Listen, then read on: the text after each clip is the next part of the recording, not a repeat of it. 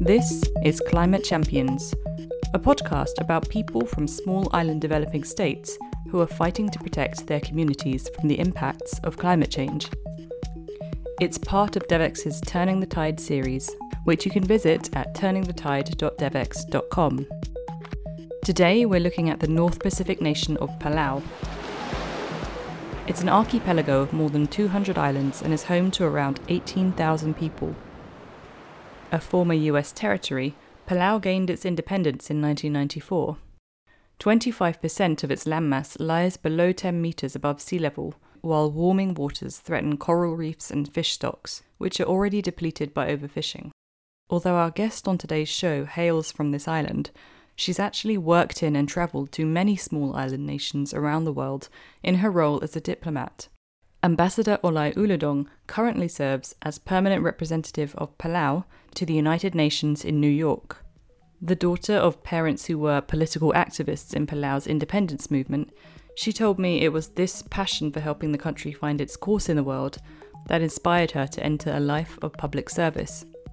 She's worked on climate change issues throughout her career, and prior to her current post, was Palau's ambassador to the EU and Belgium. From 2012 to 2014, she represented over 40 nations that form the Alliance of Small Island States in negotiations in the lead up to the landmark Paris Agreement. I started off by asking her what she learned from this experience. I learned a lot. I must say, I, I learned that uh, just because you're from a small island doesn't mean you can't change the world. And and that was a great learning lesson for me is that, you know, I had to find earlier on that passion. And then that passion really helped in the negotiations because there were times where you ask yourself, can I really, from you know country that has a population of 20,000 and now representing 43 uh, small island states in the world in leading this group of small islands. Can you really make a difference? And then you realize that alone you can't do it, but collectively you can. And collectively realizing that islands have to have a voice in the climate change agenda and what you do on you know in the, in the industrialized nation is affecting not just our livelihood but our identity and our culture. And i learned that as a woman it was even harder for me. I had to work twice as hard as a woman in a man's political arena. It was hard enough you know to be a small island and trying to to be the mosquito in the room. And it was equally hard enough being a woman from the islands of the pacific which if you notice culturally still we in the pacific most of the political systems still don't have a lot of women. But having to find that strength and bring it to the table to say the IPCC and science has shown that greenhouse gas emissions has to stay well below 1.5 degrees because if it doesn't and you alter the system it's not just the environment that change but you have your culture tradition and identity can be lost and what happens if countries like Tuvalu, Marshall Islands, and Kiribati, and Vanuatu, who are considered most vulnerable in the world. Once you lose that sovereignty, how is the global community going to address that? It's still a big question now, and we're still fighting for it. For it, you know, the climate change as a security issue. And could you talk about some of the main ways that Palau is um, adapting or taking measures to protect communities from the impacts of climate change? So, Palau, in ways that is adapting to climate change, has taken on a very strong environmental stance, uh, not just on climate change, but the environment as a whole.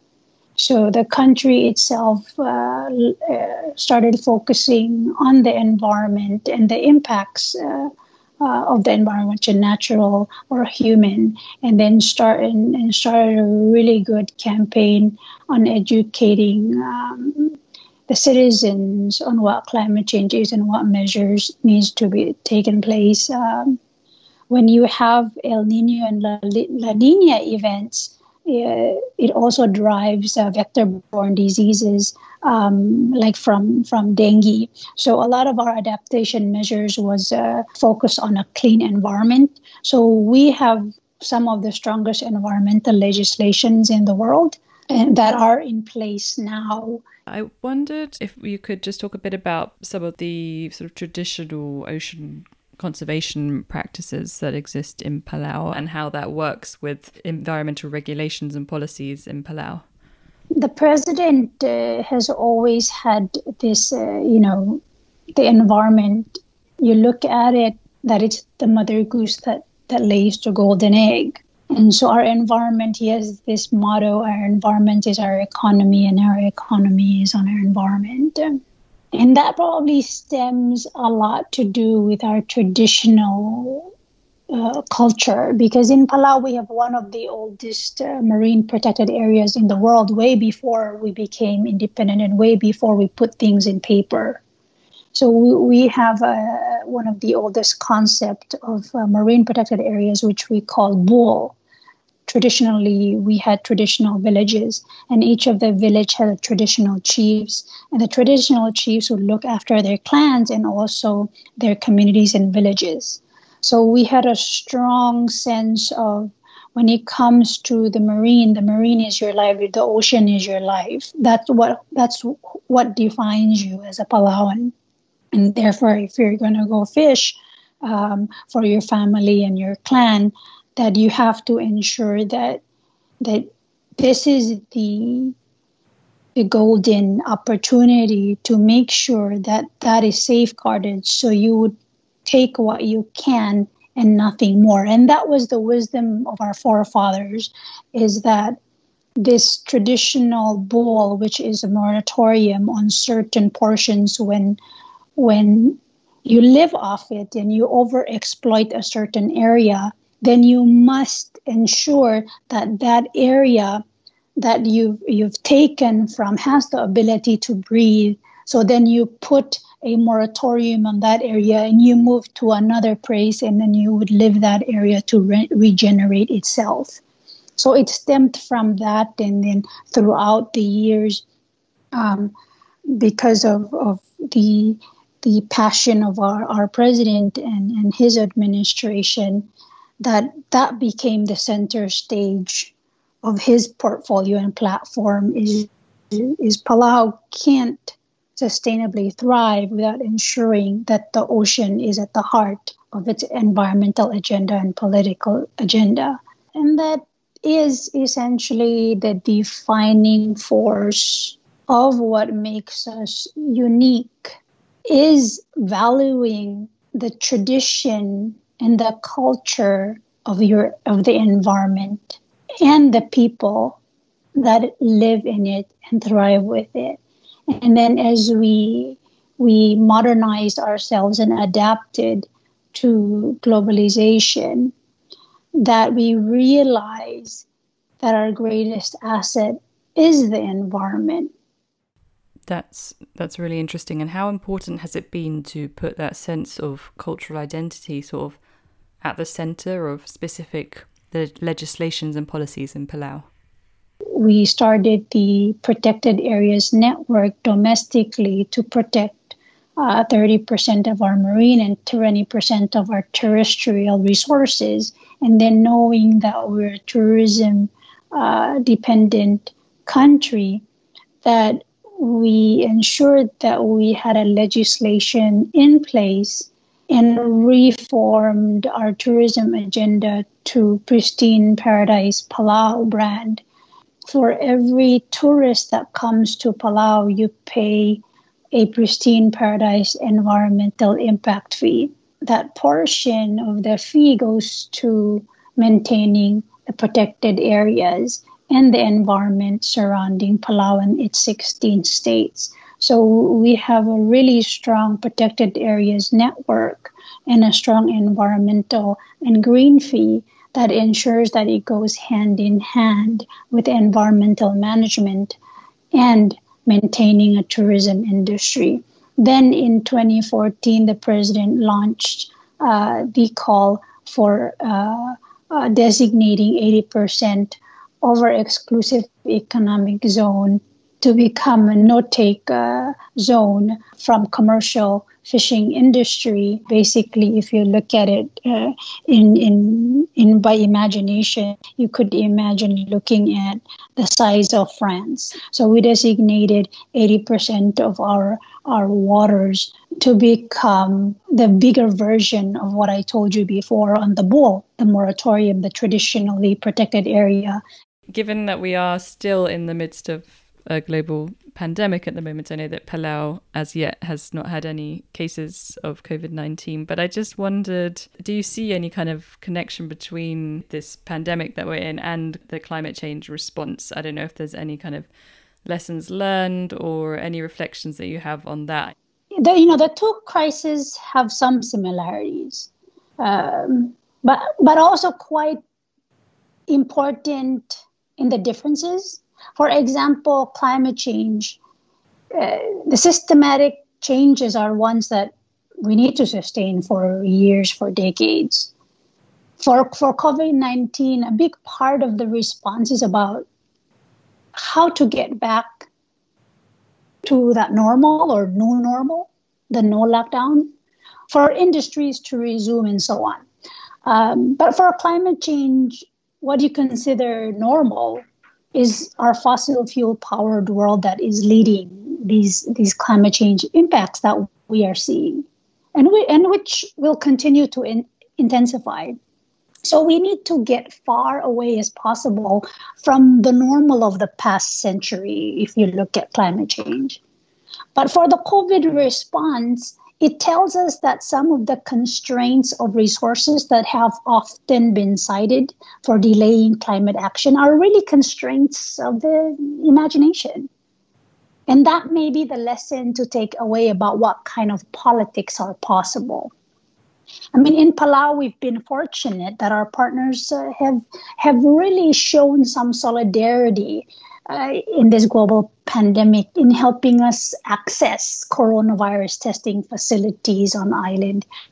Without this, we wouldn't be able to test, you know, all all with the flights suspended. And you know, we have strong partners again, similar to to what we face in climate change. We have strong partners from Taiwan, uh, the United States, Australia, even India as a developing country, which is facing a huge domestic challenges, providing us with invaluable assistance. Uh, you know, Vietnam uh, as well is is assisting us. You know, you have Israel and you have other countries. And so this is the same kind of solidarity that we really need for climate change, for all other development challenges we face, rather than retreat into the me first isolation. So there, there are um, similarities and there are differences, but there are a lot of lessons to be learned. Great. Um, and do you have any final message or call to action for the global community or anything else that you wanted to talk about that we haven't covered? So for for Palau, we're set. We were set to host our ocean conference uh, in August, uh, becoming the first small island nation to ever do so. However, because of the COVID nineteen, we're now going to host the conference uh, in December. The hosting this conference allows us to emphasize two important aspects, uh, and that's really bringing a greater attention to the context, needs, and circumstances of the small island states, especially in the Pacific, or rather, we like to call ourselves large ocean states, uh, and how we can partner uh, in responding to the global crisis of the health of our ocean and, and what it's in. Uh, and island states often have large exclusive economic zone and we need to develop partnerships in order to build our capacities to manage these uh, effectively and of course over you know avoiding over exploitation and the other you know secondly the one thing i wanted to to also highlight uh, uh, is and emphasize the need for credible and, and quality commitments on ocean action, just as exactly the same as climate action. After the COVID 19 pandemic, you're going to see a lot of the countries have to have a green recovery and a blue recovery system in place. And we would like to ensure that that coming out of this COVID-19, that the blue recovery is is ever more in the sustainable development agenda. And I mean, it's a big undertaking, but I think it's important uh, that uh, uh, we had a climate crisis. Now we have a COVID 19 pandemic, but not to lose sight on ensuring that the ocean degradation does not fall heaviest to those least responsible as well.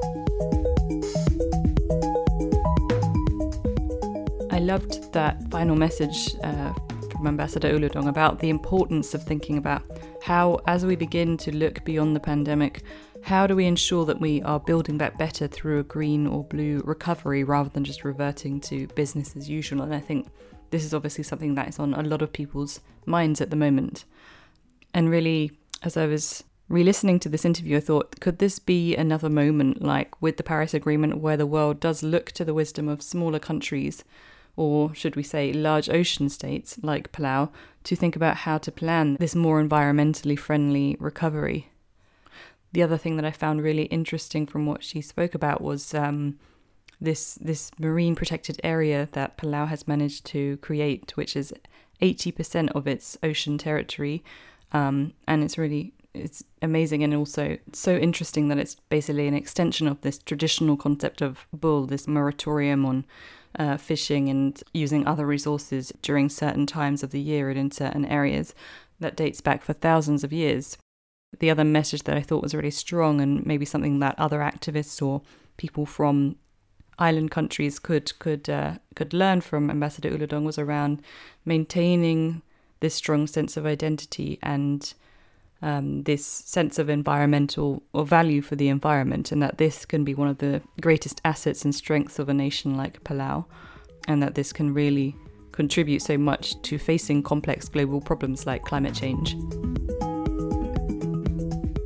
So, if you enjoyed today's episode, you might want to check out the others we've produced as part of this series, and you can listen to them all by visiting turningthetide.devex.com, and you can also find them on Spotify and iTunes. We'll be back again soon for another interview with a climate champion from another large ocean state. See you next time. Thanks for listening.